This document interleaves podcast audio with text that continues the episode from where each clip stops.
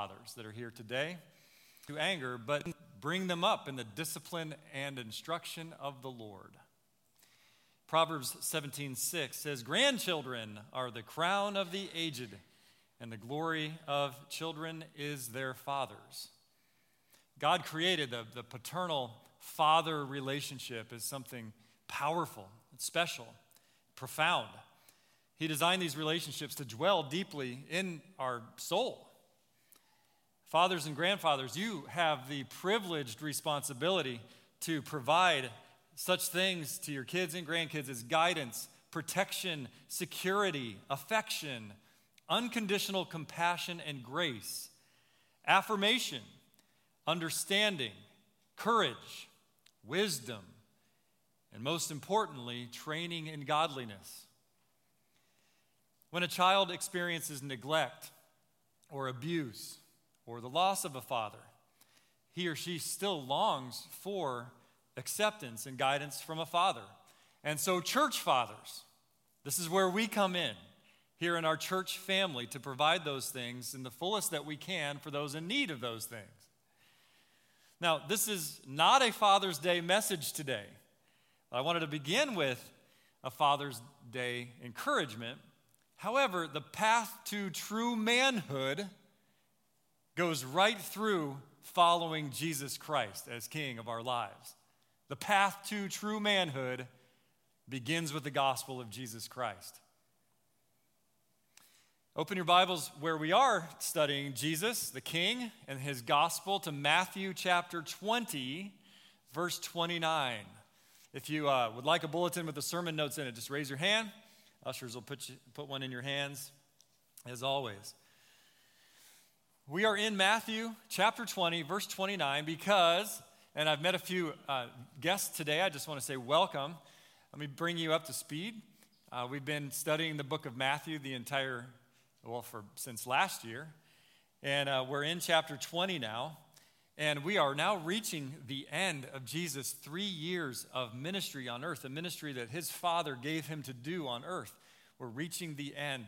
The last six weeks, we've been in his last final big discourse, the collection of his final words, on his way marching to Jerusalem for the last time that he'll go to Jerusalem in his life as a, as a, as a man on earth, the first time.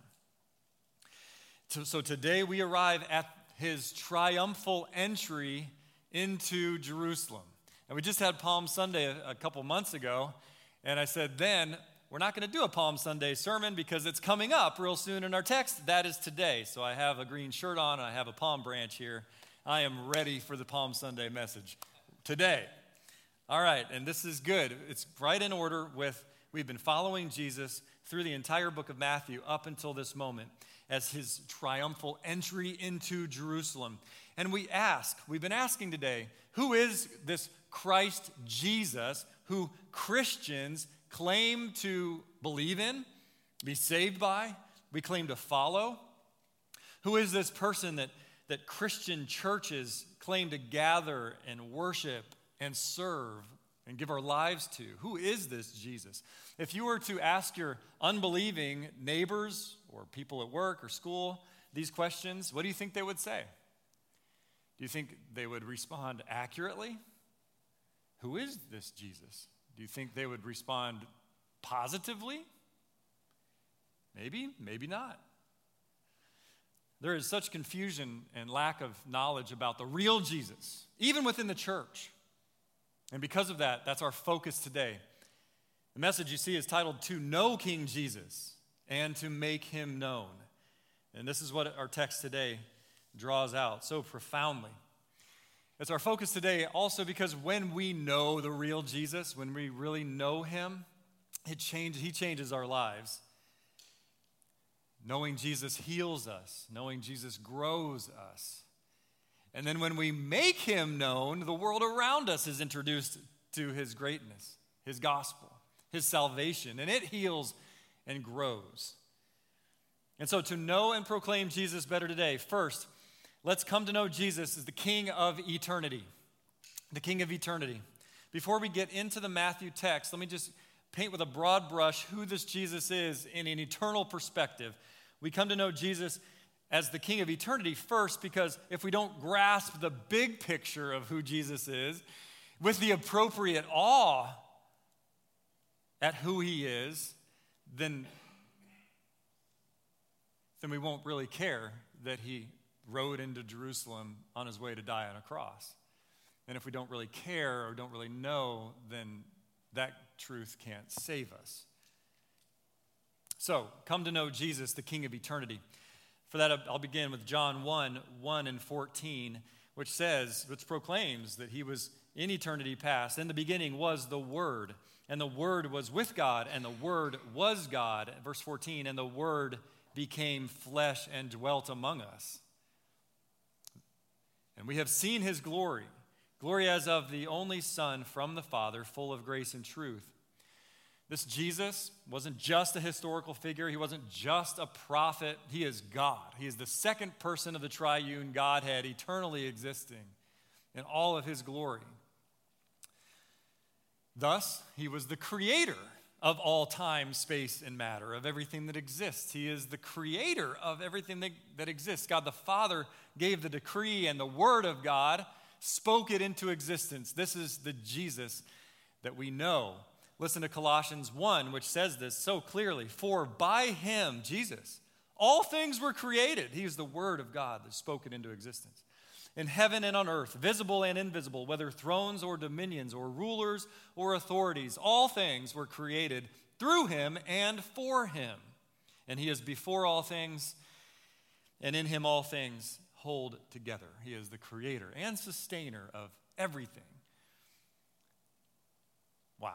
Jesus is also the Redeemer of all humans. He enacts God's plan for redemption.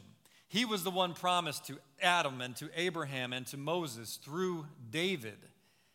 He was the Messiah spoken of by the prophets, who, as they prophesied and predicted, he did come at the perfect time, at the appointed time, the perfect time in history, according to God's eternal plan. Galatians 4 says this but when the fullness of time had come, God sent forth his Son, born of a woman, born under the law, to redeem those who were under the law, so that we might receive adoption as sons of God the Father. And so Jesus is our everything. And knowing Jesus must begin then as, as Him as the King of eternity. He is King Jesus. We are following the King. But shall we never stay up there in some other realm and universe? No. Point two we see is come to know Jesus King on earth. The eternal Son of God did come to be one of us. That's the incarnation. That's Christmas. Merry Christmas. That's good news. He came like one of us. He grew up in a normal human experience like the rest of us. Luke 2 says he grew in wisdom, stature, and favor with man in his human nature. He took on his father's trade of carpentry, worked a hard living, and then at the, at the age of 30, it was time for him to begin his earthly ministry. And for three years, he went about doing the ministry that his father gave him, teaching and proclaiming all the way up into the crucifixion and resurrection. During those three years, we, we've been journeying over all these weeks and months. We've been tracking Jesus, traveling tirelessly, doing everything that the Father had given him to do. He preached the gospel to Israel. He modeled for us how to live and how to make disciples, other followers. He made God further known to us. He performed miracles and signs and wonders to prove the truth of everything he said. And then he, of course, performed the final work of the gospel, atoning for all humanity's sins on the, on the cross, including yours and mine. His resurrection, rising from the dead to conquer sin and death itself. In coming to preach the gospel, Jesus came as both the messenger and the message. This is King Jesus on earth. Now, if you're looking at your notes or you'll see on the screen, we're going to develop this king on earth. What this text that we have today tells us about Jesus as the king on earth in four points.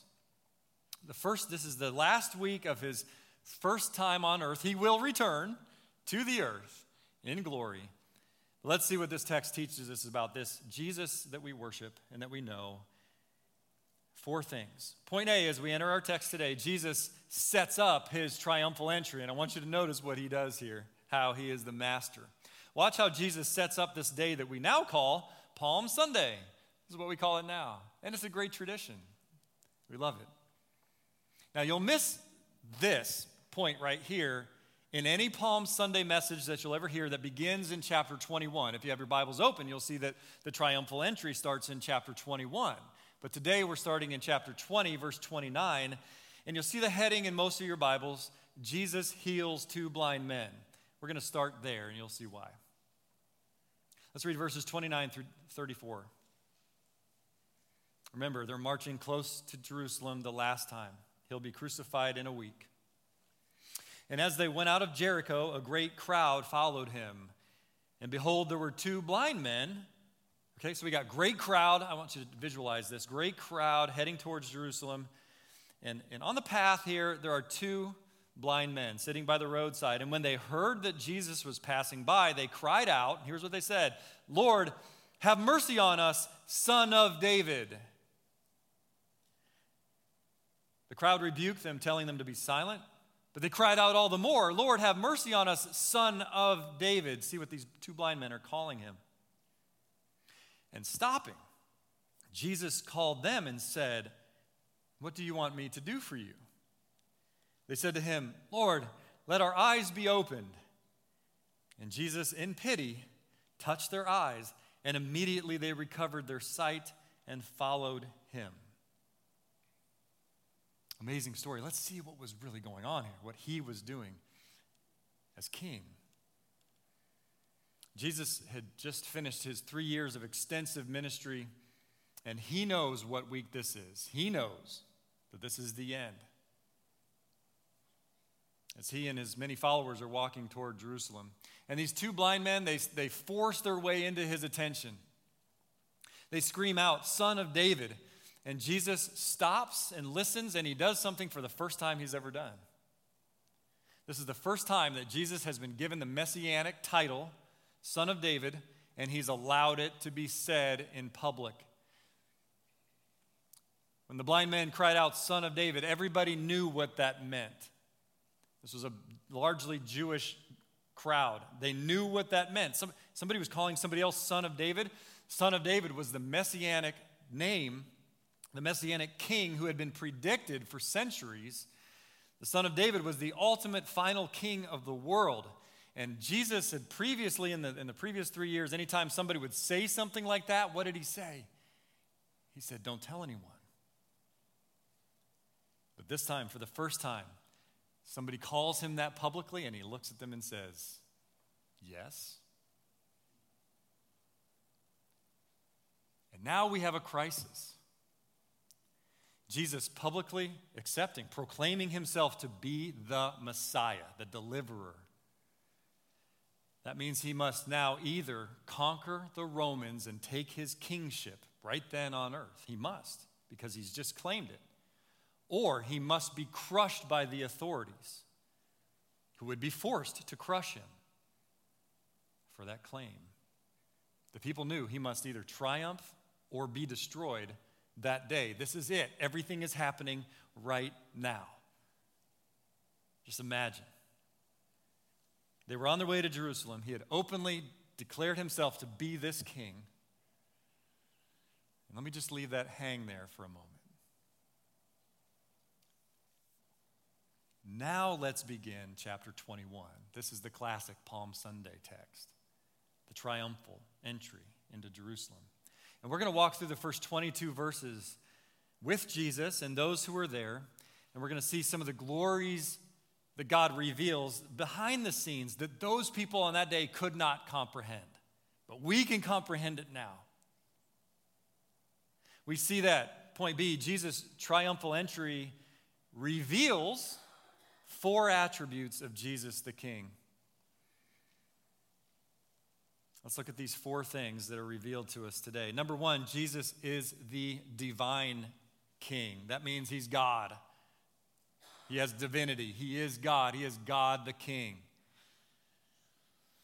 Verses 1 through 3. Now, when they drew near to Jerusalem and came to Bethphage, to the Mount of Olives, just outside the city, Jesus sent, he stopped and sent two of his disciples, saying to them, Go into the village in front of you, and immediately you will find a donkey and a colt with her. Untie them and bring them to me.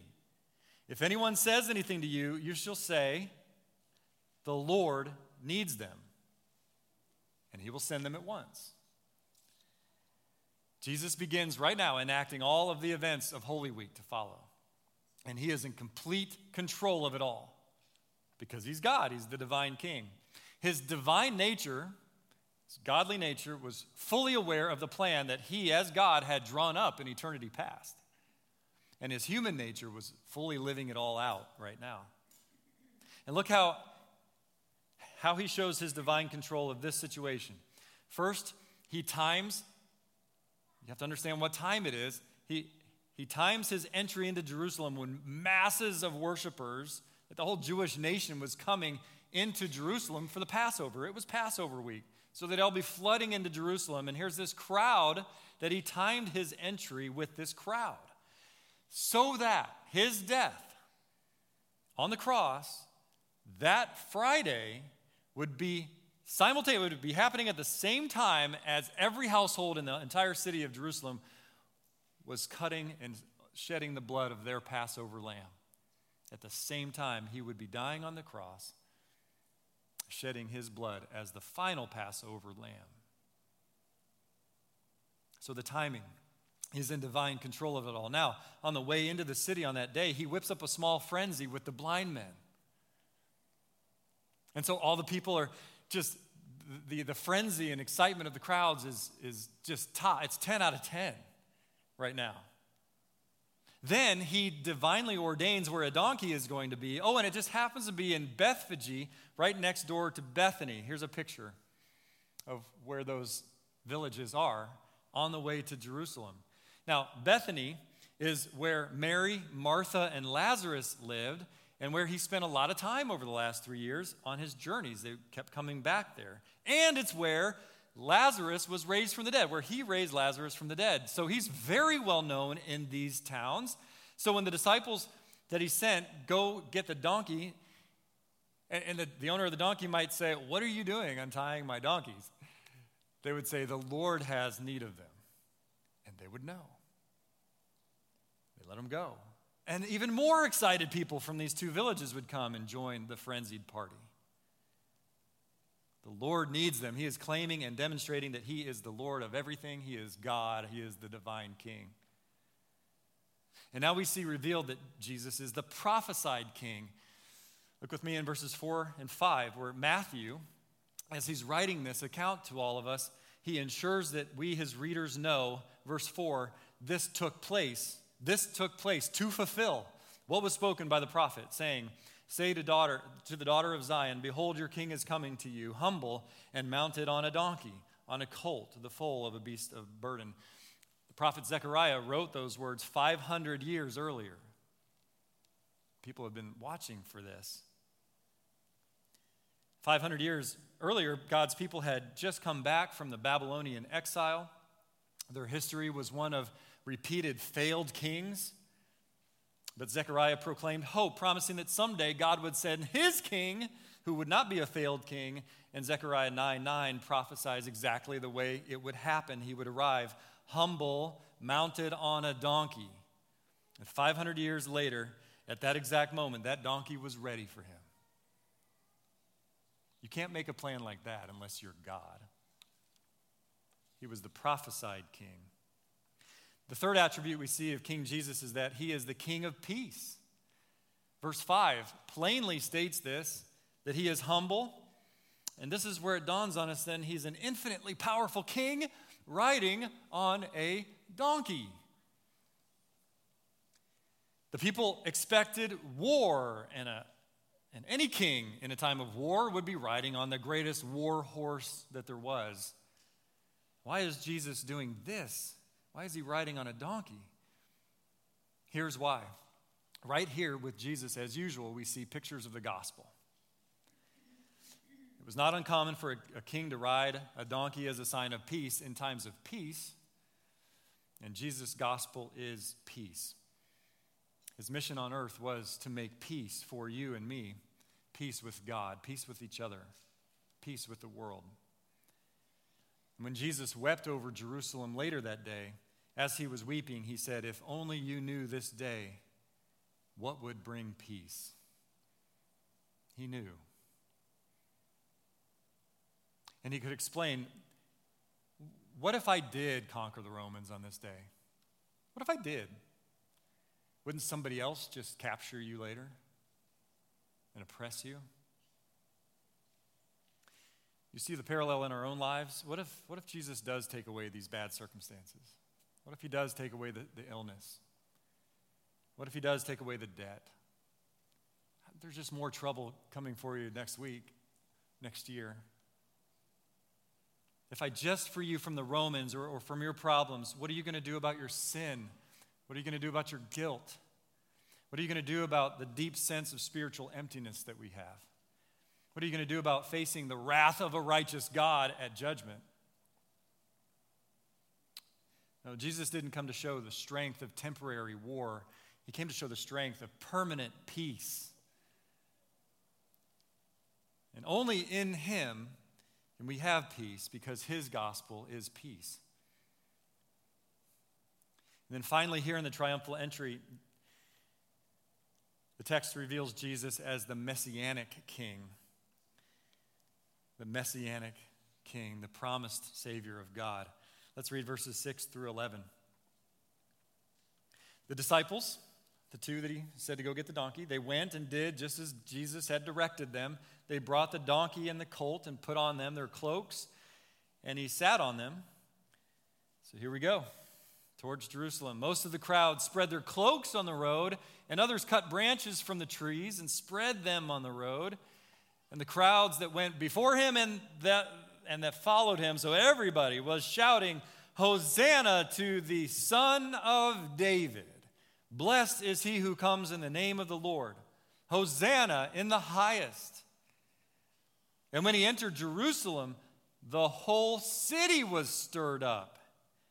Just a massive crowd, frenzied crowd. The whole city is hearing the noise out there, and their whole, the whole city stirred up, saying, Who is this? And the crowds said, This is the prophet Jesus from Nazareth of Galilee.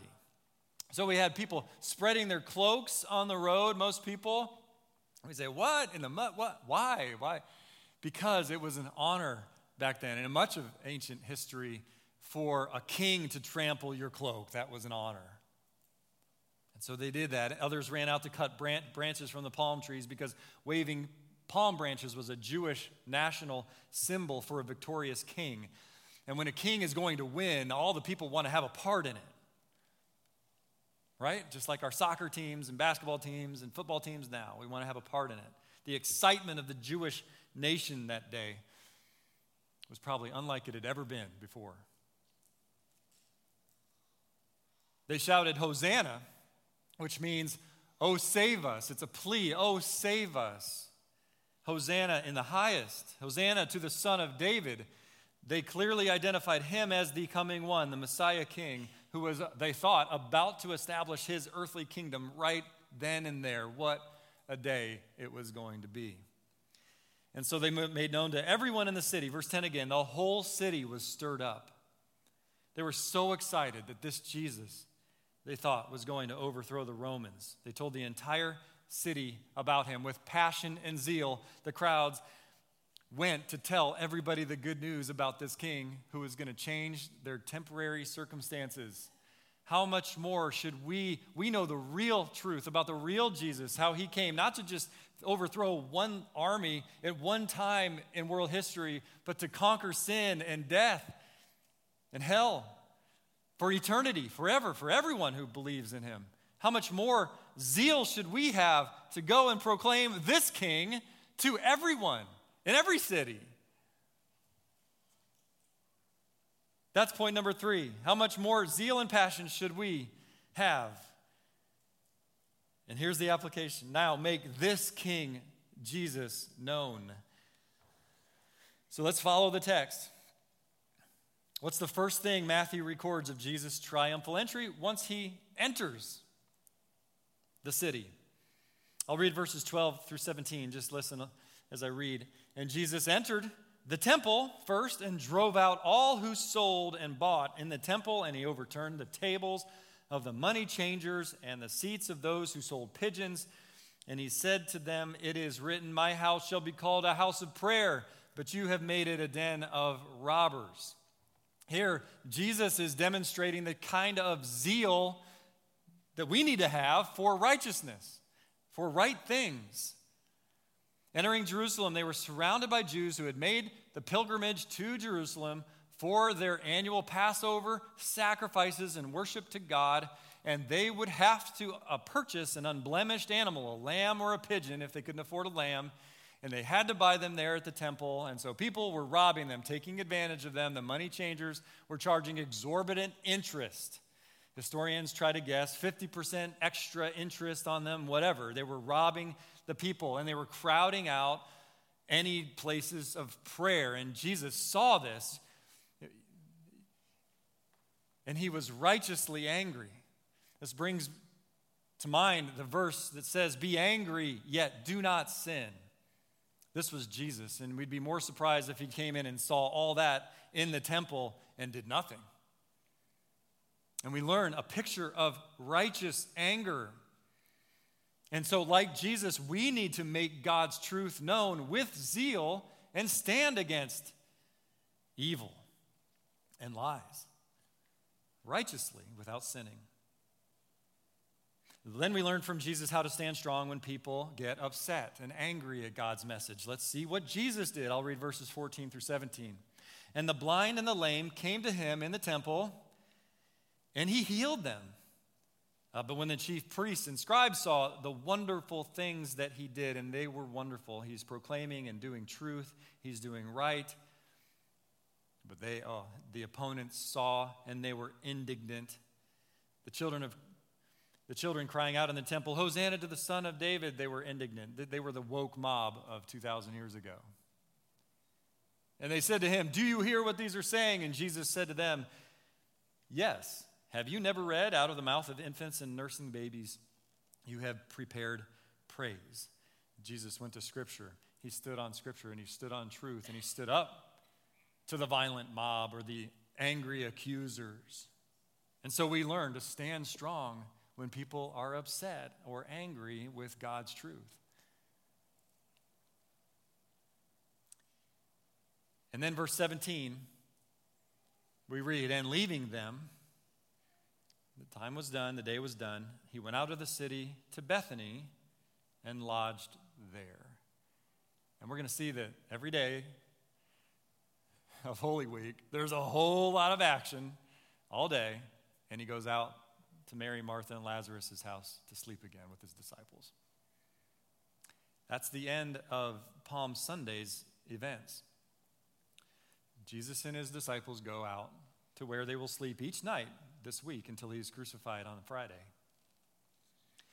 The entire rest of the book of Matthew, chapters 21 through 28, there's a lot left. It all happens in one week.